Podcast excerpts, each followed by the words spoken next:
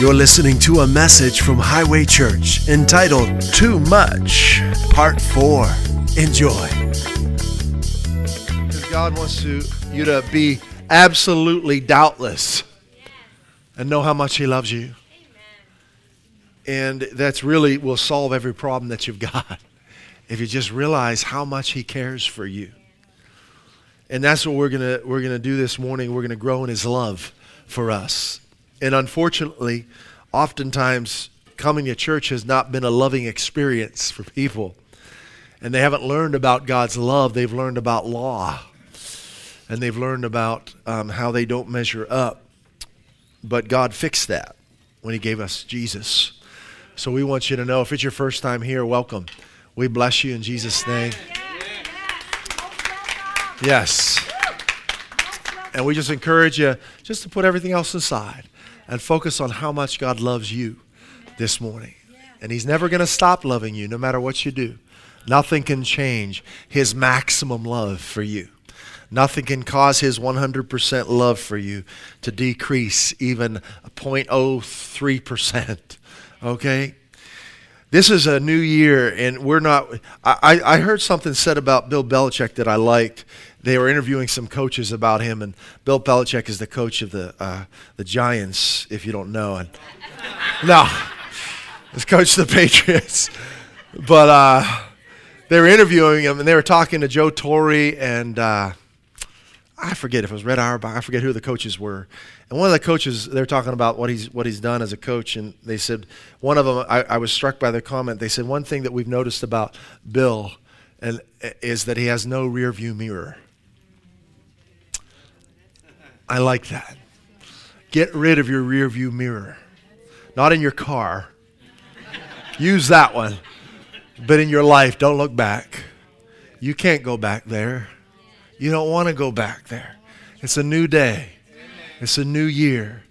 Rear view mirror, uh uh-uh. uh. we are looking forward. We're moving forward. It's 2018. It's a year of too much too much of God's love, too much of God's provision. It's a year of abundance, a year of prosperity, a year of, of fatness. It's a year of superabundance. And we learned last week that God wants to bless every family on earth. I mean, that's too much. You know, I could see blessing 100 families, you know, 1,000, uh, 10,000, 100,000, a million, but every family on earth, God is totally set on blessing them. In fact, he, he doesn't want to just bless them, he wants to live with them. He doesn't want to just live with them, he wants to live inside of them.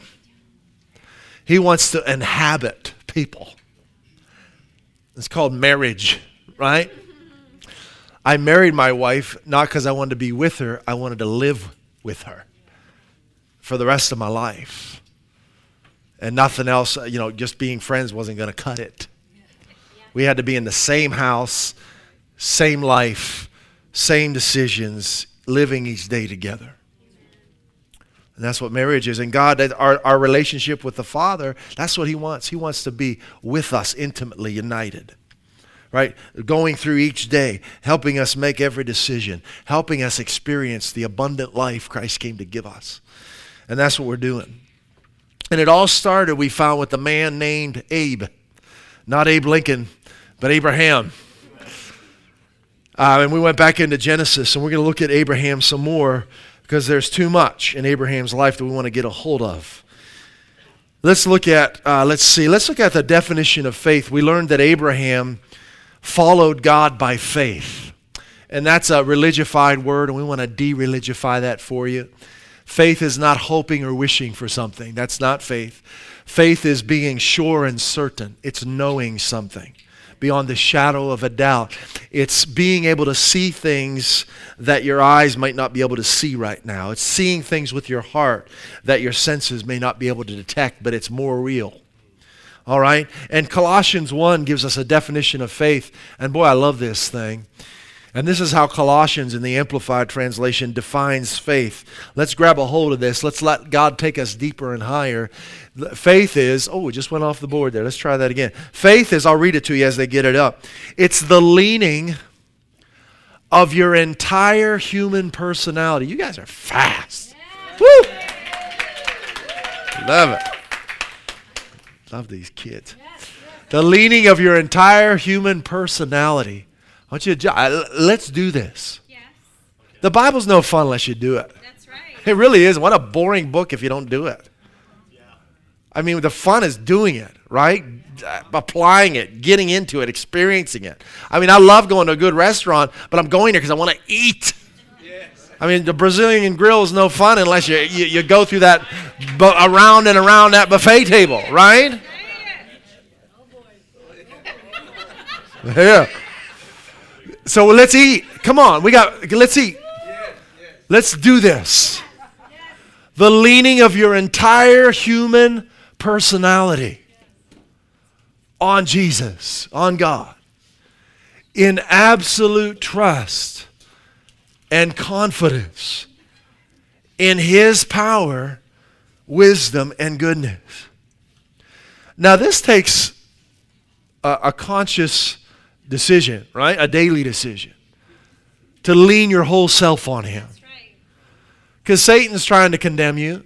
He's trying to tell you what a failure you've been, how you've missed it, and how you shouldn't have done that, and you can't do this, and and you know God's not pleased with you, and and the world's telling you things about yourself that aren't true, and and maybe people who are in your own family might be telling you things that aren't true, but you're leaning your whole personality. So I have to consciously uh, block out the noise. And that's one of the things that I like. I guess it's getting close to the Super Bowl. I'm talking about the Patriots. They're good at blocking out the noise. And I've heard them, multiple players say that we, we got to block out the noise. You got to block out the noise in this world because it's a noisy place. Lots of voices trying to tell you who you are and who you aren't. But we're listening to one voice, and that's the voice of our Heavenly Father, and we're leaning our whole personality on Him in total trust and confidence in His power, not ours in His wisdom and in His goodness. So Abraham followed God by faith, but what was it that Abraham was led by? What caused him to leave all that he was familiar with and, and, and just step out and not even know where he was going? Do you remember from Genesis? What was it? The spoken word of God. God spoke to him. You know, he didn't have scriptures to reference. Ten Commandments weren't around in Abraham's day. Levitical law wasn't written. Remember, out of the 6,000 years from Adam till now, only about 14 to 1,500 of those years were with the law. God is not a God who wants us to live under law. He's love. He wants us to walk in love and enjoy Him. Law was something that came into being because of the hardness of man's heart right? And that law was to, to, to help us realize how much we need Him. That's all it was for. But it wasn't the answer. Law can't set you free, love does. Amen. Right? So, Abraham, here's a man, God speaks to him. Let's go back there to Genesis uh, chapter 12. So, we're leaning the, our entire personality on God. Let me ask you a question what, what effect does it have on your personality when you lean your entire personality on God? What, what, what, what's the effect of that? Total freedom. Total freedom. You become free to be yourself. I thought I was myself. Well, I'll tell you, you know, the world around us pressures us to be things we're not. And when you lean your whole self on Him, you you realize, wait, I'm free. I'm free to be me. I'm free to be myself. In 2018, the year of too much, it's time to be you. It's time to be the real you. You know, there's never been another you. We need you to be you because you're the only you that God ever made. And Satan hates you because inside of you are things that will set people free. But you've got to be free to be you so that the freedom and liberty inside of you and the gifts that God's put inside of you can come out and change the people around you. There's no struggle and stress to be you. I've never seen a, a fish trying to figure out how to swim. They just do it. Why? They're made to do it. What are you made to do? It's kind of funny. You in Genesis? We'll get there in a moment. God's given you a, an individual personality. It's kind of like my dog and my cat two different personalities. Christmas is our dog's name, and Tuesday is our cat's name. Because we got one on Christmas, the other on Tuesday. So, but Christmas and Tuesday usually sleep in the garage, and, and Christmas is in her crate, and Tuesday does whatever he wants to do on a tractor or something. And uh, so from day one, the way Christmas enters our house is full sprint. From day one, just down the mudroom hall, through the kitchen, into the living room, and then back. That's what she does. So whoever gets her in the morning goes out, lets her out of the crate, and, and she is just thrilled beyond measure to, to be there. And she's like, You're here. You're here. Okay, you're going to pet me? We're going to go for a walk? What are we going to do? Okay, you bring it up. Boom! She sees us in the kitchen. I mean, full sprint immediately. First thing out of it. Can you imagine waking up that way? you know, into the shop, downstairs. You know, but that's what she does. She's just just full sprint. So here she is running the house like, "Woo, let's go, let's go, let's go for a walk. Feed me, do something, pet me, pet me all day. Let's go." And then here comes Tuesday.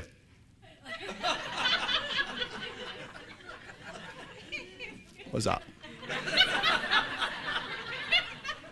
Any food in my bowl? Oh, there's Christmas. And then Tuesday ducks under the chair to get out of Christmas's way. And I was kidding with the kids and said, wouldn't it be funny if we switched their personalities? How weird would that be? But neither one of them are trying to be something. They just that's just how they were made. And God wants you to be free to just be you. You don't have to be like other people. You don't have to meet someone's expectation of you. Some people are talkative. Some people aren't. Some people like to sing, some people don't, you know. It's all good. Be you. So, leading your whole personality on the one who made you sets you free to be you. Now, we're in Genesis 12, and here's Abram at the time. God, God expanded, increased his name so he can get a picture of his destiny. Called him Abraham, father of many nations, exalted father. And keep in mind now, this is hundreds of years before the law. Let's understand what kind of where he's coming from. And he's 75 years old at this time. And Joshua 24 2 tells us that Abram and his father worshiped other gods. So he had 75 years of misinformation, right? Of falseness and uh, of ungodly traditions and, and man's ideas and gods made out of wood and stone. And then God speaks to him. And he says to him, Get out of your country, from your family, and from your father's house. I've got something much better for you. See, wood and stone's not going to cut it, false gods won't cut it, religion won't help you. You need to taste and experience the, the living God in your life each day. And if you're new here at Highway Church, we say this regularly Jesus didn't come to establish a religion, He came to bring us into a taste me every day relationship, to experience me relationship. He says, I want you to go to the land that I will show you. Not that, that, that, that, that your culture has told you about, but I'm going to personally reveal the place I want you to be. In verse 2, he said, I'll make you a great nation. God's too much, isn't he? Wow, a nation. I'll, I will bless you. Two things he's going to do. I'm going to make you a great nation. I'm going to bless you. Number three, and I'm going to make your name great. Is that too much or what? Number four, and you shall be a blessing. Remember Christmas and Tuesday? They're just being. You shall be a blessing. I'm going to transform you from depressed to overjoyed, from sick to whole, from poor to rich, from lacking to too much. You shall be. That little word be is a life changer. B E. You know what it means? It means occur. It means wherever you go, blessings will occur. It means to take place, that you're going to be a blessing taking place. That wherever you go, blessings will occur and take place. Be means to occupy. It means the position you occupy. God said, I'm going to I'm going to turn you into a blessing and and the position you occupy will be a position of blessing. It means having the state of having the state of blessing. What state do you live in? Blessing. It's having the quality and identity of, having the nature and role of. I'm going to change your nature. I'm going to change your role in the earth. You are now becoming a blessing because you're following me. I'm giving you a new identity, a new role, a new nature. To be is to represent. You're going to represent my love and goodness everywhere you go. To be is to signify and to consist of, to constitute. You're going to be made of blessing. Your constitution will be blessing. You can't just read fast through the Bible. You look up those little words and let it soak in and grab a hold of what God's saying. One word from Him will change you for the rest of your life if you eat it. Verse 3 I will, he's still going. There's four things. He's still going. I will bless those who bless you. Wow. Curse those who curse you. And in you, here it is, all the families of the earth shall be blessed. Every so, so what's God's agenda? To bless everyone. He wants everyone to experience his love. John 3:16, right? God loved every family on earth so much, he gave his only son so that they could experience him. In you, all the families of the earth. Now remember, Abraham's the father of our faith, right? And through Christ, we become Abram's seed. That means through Christ, God has made you a blessing. Your nature's been changed. Your identity's been changed. If you've put your faith in Jesus, how do you know if you're saved? How do you know if you belong to the Father? Is it a badge or a certificate? Is it what some pastor says? No, it's, it's in your own heart and with your own mouth. Have you in your own heart put your faith in Jesus Christ as your Lord and your Savior? Do you believe that God raised him from the dead for you? And you're the only one that can, that can answer that question. If you believe that, if you personally said, Jesus, I believe you rose from the dead, I put my faith in you as the resurrected Savior, and then you open up your mouth and you say, Jesus, be Lord of my life, you're saved. From that moment on, whether any fireworks go off, whether you feel anything, something miraculous is taking place inside of you. And too often, what we've done is we've looked with our five senses to determine what's, what God has done in our lives. But our five senses get tired. Our five senses can misinterpret something. There's a greater reality than your five senses can detect. It's the realm of the Spirit.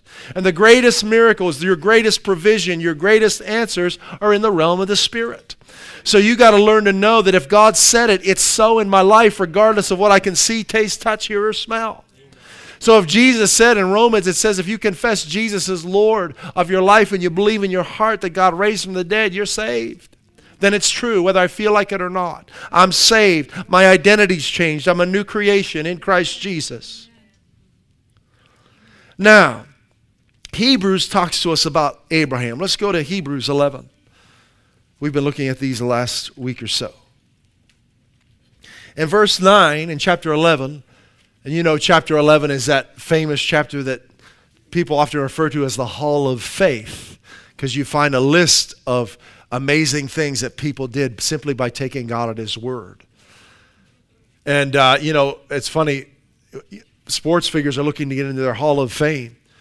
We're in the Hall of Faith, right? We, we want to be a living testimony of the resurrection power of Christ. So, so we're, we're determined to experience him in our personal lives, right? So this Hall of Faith is still being written. By faith, he lived as an alien. By what's faith? Leaning his entire personality on God, right? So by leaning his entire personality on God, he was set free to be the person God created him to be, and he lived as an alien in the land of promise. In other words, he realized that he was in the world, but he wasn't of it. He was an alien here. And it's the truth. We're aliens here as in a foreign land, dwelling in tents with Isaac and Jacob, fellow heirs of the same promise. Verse 10 For he was looking for the city which has foundations, whose architect and builder is God. What was Abraham looking for? What to say there? A city. Well, the, the Latin word for city comes from citizen, people. He was looking for people built by God.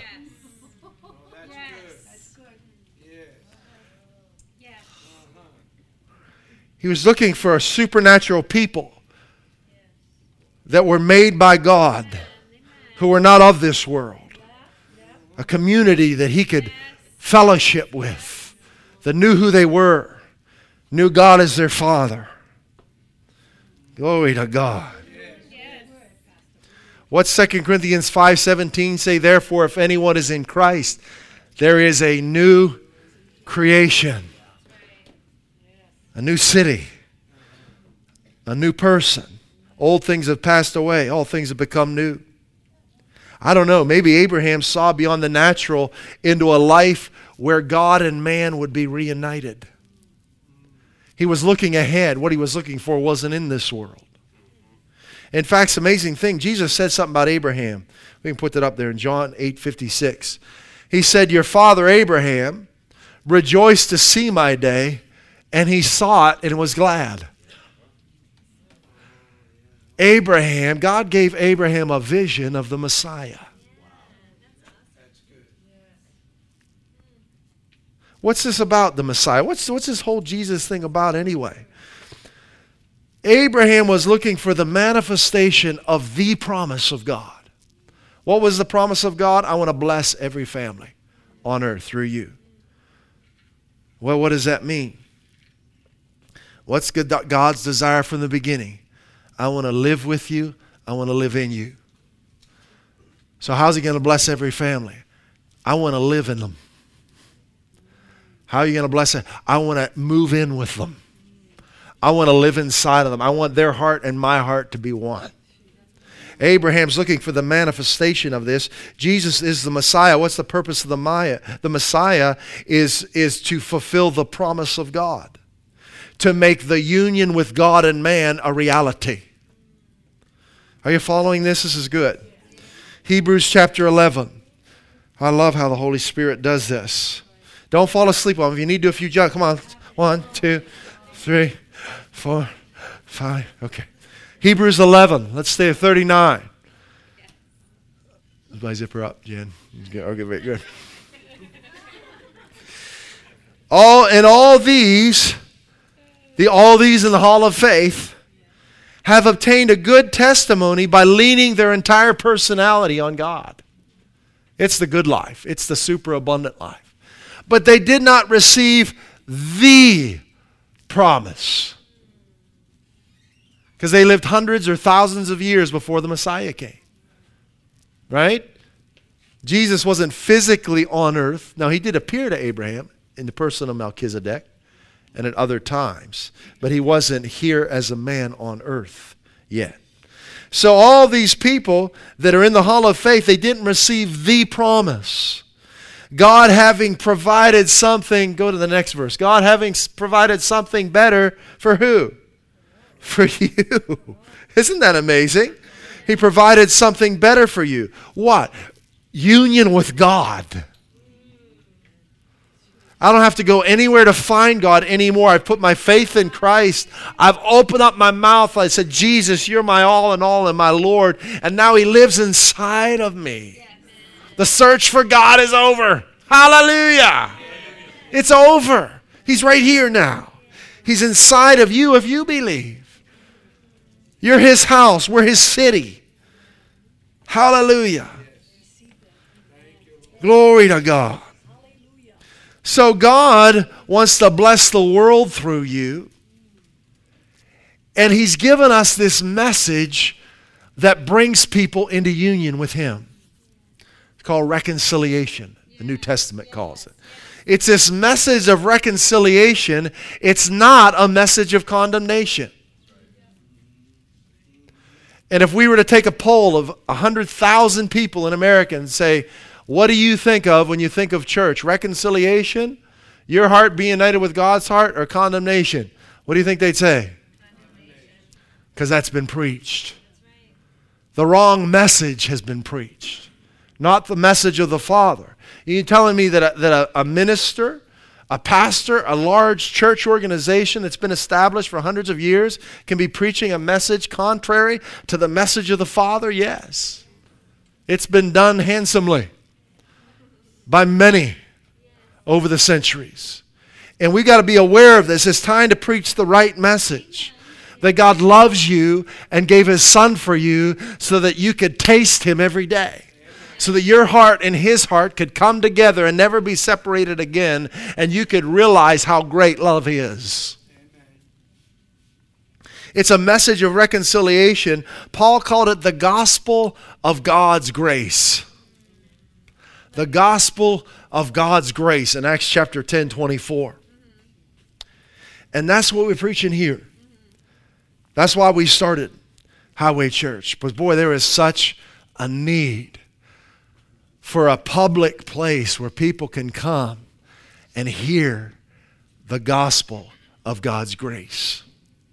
Now, I said a crazy statement last week, and I'll say it again because I'm crazy to my knowledge, the gospel of God's grace has never been preached in New England like we're preaching it now. Let me give you some more examples of this. But I'm going to say this the revelation of God's grace has never been spreading more rapidly in the earth than it is now.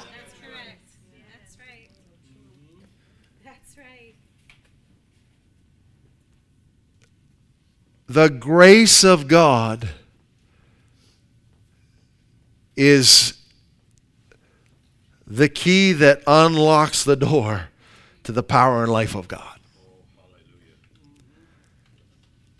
When you realize God did what He did just because He loves you, and that you can't earn it, you don't have to do 107 things to get it. He gave it to you just like a father gives a child a gift. We've never once, after our kids opened Christmas presents, gave them a receipt and a bill. That'll be, you know, $700, please. Oh. That kind of put a little damper on the Christmas morning, wouldn't it? Hey, that yeah, that was 750, so I expect that back with interest. But that's what people get when they come to church. You got to pay God back with interest. You got to get your life together. You're not doing this right. You're not doing that right. And that's a debt you can't pay back. Jesus already paid it. Can you imagine paying a debt that, that's already been paid? What would they do if you sent in a payment? Well, if they're, if they're honorable, they would tell you, you know what, you don't need to pay anymore. It's paid. People should find out their debts have been paid when they come to church. Glory to God. I hope you're awake. I hope you're grabbing a hold of this. God loves you so much. Your debts have been paid. Amen. Now, it's fun to, I like studying history. I don't like studying history through a historian. Because oftentimes what historians write is their own opinion and it's twisted and tainted. What I like to do is read, if possible, read what that person wrote in their own memoirs or diaries autobiographies or, or primary sources. So, reading through the history of New England, it's, it's pretty amazing. And we know, you know, the, the, the, the, United States had its beginnings here. But I'll tell you, if you study the history from the resurrection of Jesus till now, you look in the book of Galatians. If you get a chance, read Galatians this week. Wow, it's a great book. But here we have, you know, uh, maybe what, 30 years after Jesus rose? I don't remember the date of Galatians. But, you know, not, not long, you know, it's just a, maybe a two, three decades. And all, already they're fighting and telling people, you're not saved. You haven't been circumcised. You haven't obeyed the law. And Paul, man, he comes right out and says, what, what, what happened to you? Who bewitched you? Why are you believing these dark things? We're justified by faith in what Christ has done for us. And, and, and, and they were saying, You broke the Sabbath, and this is a holy day, and you can't do this on that day, and you have to do this on that day. I grew up in a church like that. I didn't even know all the rules, there are too many. I just gave up. I mean, there are volumes and volumes of them, and I'm just simply not going to take the time to study them. I want to watch cartoons and eat cereal or do something worth it, you know? so, Bridgewater, we've got a get together coming up in Bridgewater. And in uh, 1717, there was a minister who was installed there. And uh, one of the things that he did is he preached on the evils of sin which doesn't help anybody. These were his message. He preached on the evilness of sin, and one of the quotes from his mouth was he, he had a fear that the abuse of rum would become the ruin of that location, of that town, that region. So you're coming to church, death and life are in the power of the tongue. Here's someone who should know how good God is. And he's opening up his mouth preaching the evils of sin and that, that alcohol is going to be the death and ruin of this region. Woo! Let's go to church, right? Hot dog. Preach it. No. He's speaking forth something into the land he lives in. I declare that, that drug usage will be destroyed in this region. Alcoholics set free drug addicts set free in the name of Jesus Christ, not by might, not by power, but by God's Spirit in Jesus' name. Bridgewater free from drugs, Taunton free from drugs, free from alcohol, walking in the love and liberty of Jesus Christ. Raynham, Fall River, New Bedford, Dartmouth, Boston, Providence, Worcester. Cape Cod, free in Jesus' name. Now, there was an established church here in New England. You know, there were basically, well, we could, three, we'll say three major groups. You had the, you know, you had the Church of England, and you had the separatists who broke away from that. You had the Puritans who were trying to purify that. And uh, what's the other one I was thinking of? Separate. Oh, the nonconformists, yeah. So you had this established church and they would punish people here, right here in Boston, for if they thought they broke the Sabbath. Just like Galatians, right? This is where our church history here in New England punishing, preaching sin. And in fact, uh, one, I mean, I won't say their names, and we're not putting people down. They, they you know, there were, there were hundreds of years where people had no access to the Word of God. It was shut up from people. It wasn't translated into their language. They weren't allowed to read it. They couldn't read about the New Testament and what God did for them through Jesus. But one of the things, one, one group said, you can't do this on the Sabbath. The other group said, well, we want to do this on the Sabbath. So the, the one group said, well, this is how we're going to, we're not going to have any holidays. We're not going to do Christmas. We're not going to do anything that the Church of England or the Roman Church did. And, and, and instead, what we're going to do is we're going to devote this day to prayer thinking on sin. This is what they did, and work. Okay, no holiday. We're gonna our, our prayer is gonna be meditating on the effects of sin.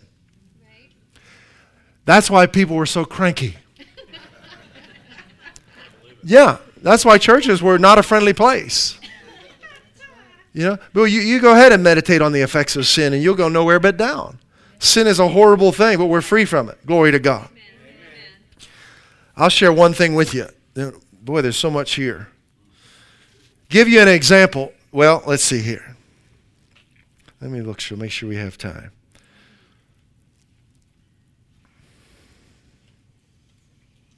Hmm. okay. So, reflecting on sin. What's wrong with that?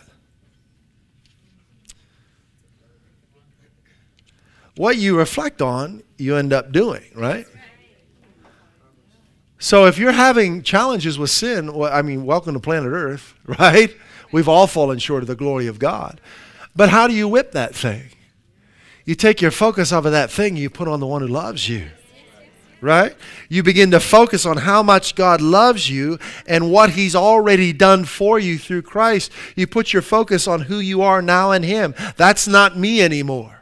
I'm a new creation. That's in my rearview mirror and it's never coming back, right? I'm a new creation in Christ Jesus. I'm dead to sin and alive to God in Christ. It's a message of reconciliation. Let's do this. Let's get into 2 Corinthians 5. 2 Corinthians 5. This is relationship with the real Jesus. Verse 14 if the love of Christ isn't what's moving you, you're moved by the wrong thing. This is the only motive that will serve you well, that will encompass every dimension of your being. It's Christ's love. For Christ's love compels us. Hmm. For Christ's love compels us because we're convinced, we know this, we're certain, we're sure, we're convinced that He died for everybody. And therefore all died. And He died for all that those who live should no longer live for themselves, but for Him who died for them and was raised again. So if Christ's love becomes your motivation, it will absolutely transform the way you live. Living for yourself is a draining way to live. It'll wear you out. It'll wear other people out around you. Because when you start living yourself for yourself, you want others to start living for yourself, for you, right? That's how that's how selfishness is. It's never satisfied. I want so and so to do this for me. I want so and so to acknowledge this in my life. I want so and so to say they're sorry for that. I want them to apologize for this. I want them to say that. I want them to do this for me. I want them to pay me back for that. That's living for yourself. But now, because we're, we've realized how much God loves us, we're not living for ourselves anymore. We're living to experience Him. I just keep going back to the Patriots. Have you seen the Time versus Tom on Facebook Watch? Have you seen that? These little videos that are being done on Tom Brady. And uh, I like some of the things I hear him saying. One of the things he said is that I don't need, because obviously he's been criticized and accused of different things, and people saying different things about him. And um, he, he says, well, people will, will say whatever they want to say. He said, but I don't need an external motivation. He said, What's inside of me is motivation enough. And that's true of us. We don't need others to say and affirm us. Although it's nice when they do, but don't depend on that. Because the love of Christ inside of us is more than enough.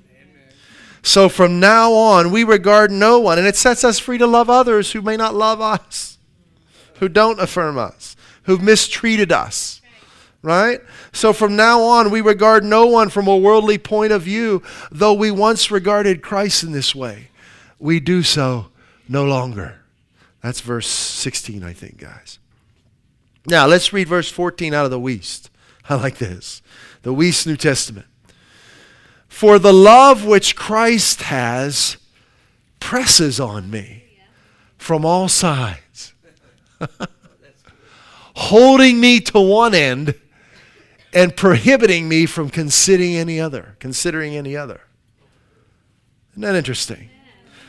The love of Christ has wait, excuse me, for the love of Christ, for the love which Christ has presses on me from all sides, holding me to one to one end and prohibiting me from considering any other. Wrapping itself around me in tenderness. Giving me an impelling motive. Impel, propel. Those words are connected. You know what a propeller does? It moves a plane forward or a boat or whatever, right? A propeller causes us to move forward, and the love of Christ is the internal propeller that moves us into the destiny of our lives. This tenderness of God, God wrapping him, his arms around me in tenderness, the love of Christ pressing on me from all sides, holding me to one hand, prohibiting me from considering another, impels me. And it's brought me to this conclusion, namely, that one died on behalf of all, and therefore all died. Let's look at these same verses in the Living Bible. Verse 14. Whatever we do, it is certainly not for our own profit, but because Christ's love controls us now. Hmm. Since we believe that Christ died for all of us, we should also believe that we have died to the old life we used to live. He died for all so that all who live having received eternal life from him, might live no longer for themselves to please themselves. Yourself is never going to be pleased with yourself. So just quit trying. The only satisfaction yourself is going to find is the love of Christ. But to spend their lives, what happens when you spend your money? You give it for something else, right? We're spending our lives at Highway Church. We've given our lives so that we can get something else. What is that? More Jesus, others experiencing Him. Amen. I'm not doing what I necessarily want to do. It wasn't on my radar to start a new church in New England. Paul said something very important. He said, If I preach the gospel willingly, then there's a reward for me. But if I preach it unwillingly, a dispensation has been entrusted to me. When you choose to spend yourself from Him, you see things very differently. You enter into a dispensation of the grace of God. And you make decisions for very different reasons. To spend their lives pleasing Christ who died and rose again. Did I skip a verse? 16. Let's go to 16. He died for all so that all who live, having received eternal life from him, it's a done deal, might live no longer for themselves. Oh, we read that, but to spend their lives pleasing God, pleasing Christ, who died and rose again for them. We're not trying to please him to get to heaven. Our goal is not heaven, right? Heaven's our home. We're from there now. We're born of Christ. In other words, we're pleasing because we just love him. And when you love someone, you want to make them happy, right? So stop evaluating others. Verse 16. stop evaluating others by what the world thinks about them. Oh, man. If we just take God at His word, people would be changed just by meeting us and talking with us. Stop evaluating others by what the world thinks about them or by what, or by what they seem to be like on the outside. And that's what religion does it creates a, a model you have to fit in. And so everyone who's under that religious model carries this around with them, and they meet you and they hold it up and say, okay, do they fit? um, you don't fit. You have to change this and this and this, and then you'll fit. Okay? Jesus says, Come to me right now just like you are. Come on, just come. Let me show you how much I love you.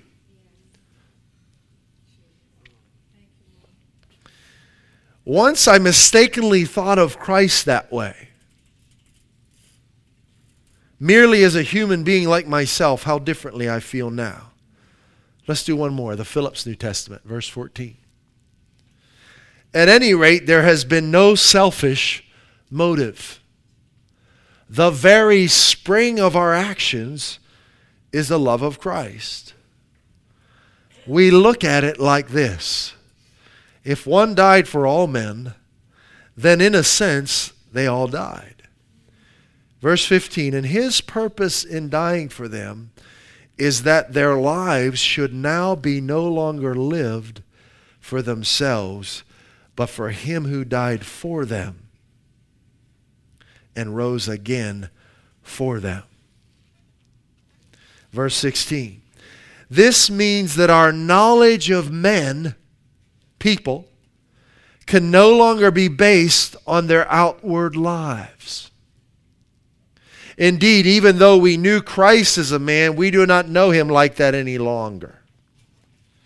For if a man is in Christ, here it is, verse 17, God's dream, he becomes a new person altogether.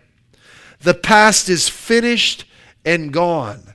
Everything has become fresh and new. Everything. All this is God's doing. For he has reconciled us to himself through Jesus Christ. And he has made us agents of the reconciliation. Wow. You're God's secret agent. God was in Christ, personally reconciling the world to himself, not counting their sins against them. And He has commissioned us with the message. Have you been commissioned? In the military, you can be commissioned to be an officer and a leader. Well, God has commissioned you to be His agent, to be His vehicle of change in the earth. And that what brings about that change is, is this message you carry that God loves you. He put all of your sins on His Son, and through simple faith in Him, He makes you new. And He's commissioned us with the message of reconciliation. Verse 20 We are now Christ's ambassadors. I had the privilege when I uh, lived overseas of uh, performing and playing for ambassadors from different countries. And there is a lot of people around ambassadors, and there's a lot of protocol because they were important people. They weren't living in their country, but they represented their country. And the people in that country knew that if they wanted a good relationship with the country the ambassador represented them, they needed to have a good relationship with the ambassador. They're important people. You're an important you're an ambassador of heaven in earth. Do you see yourself that way? And the only way people are going to know how much God loves them is by meeting one of his ambassadors. So there's a lot going on around God's ambassadors. There's a lot, uh, uh, whether you realize that there are people that God is trying to bring into your life, and Satan's trying to keep them from getting to you. He's trying to get you mad and upset with people because you've got the message of reconciliation inside of you. We're now Christ's ambassadors as though God were appearing direct. Yes, yes. Direct TV, direct Jesus, direct to you through us as His personal representatives. Wow. This is real life. We say, make your peace with God. Message translation of verse 20. We're almost done. We're Christ's representatives. God uses us to persuade men and women to drop their differences and enter into God's work of making things right between them. God's mission of reconciliation. We're speaking to Christ, we're speaking for Christ himself.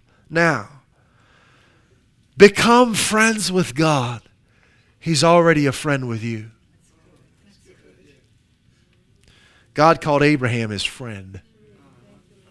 Last verse, verse 21 in the Phillips.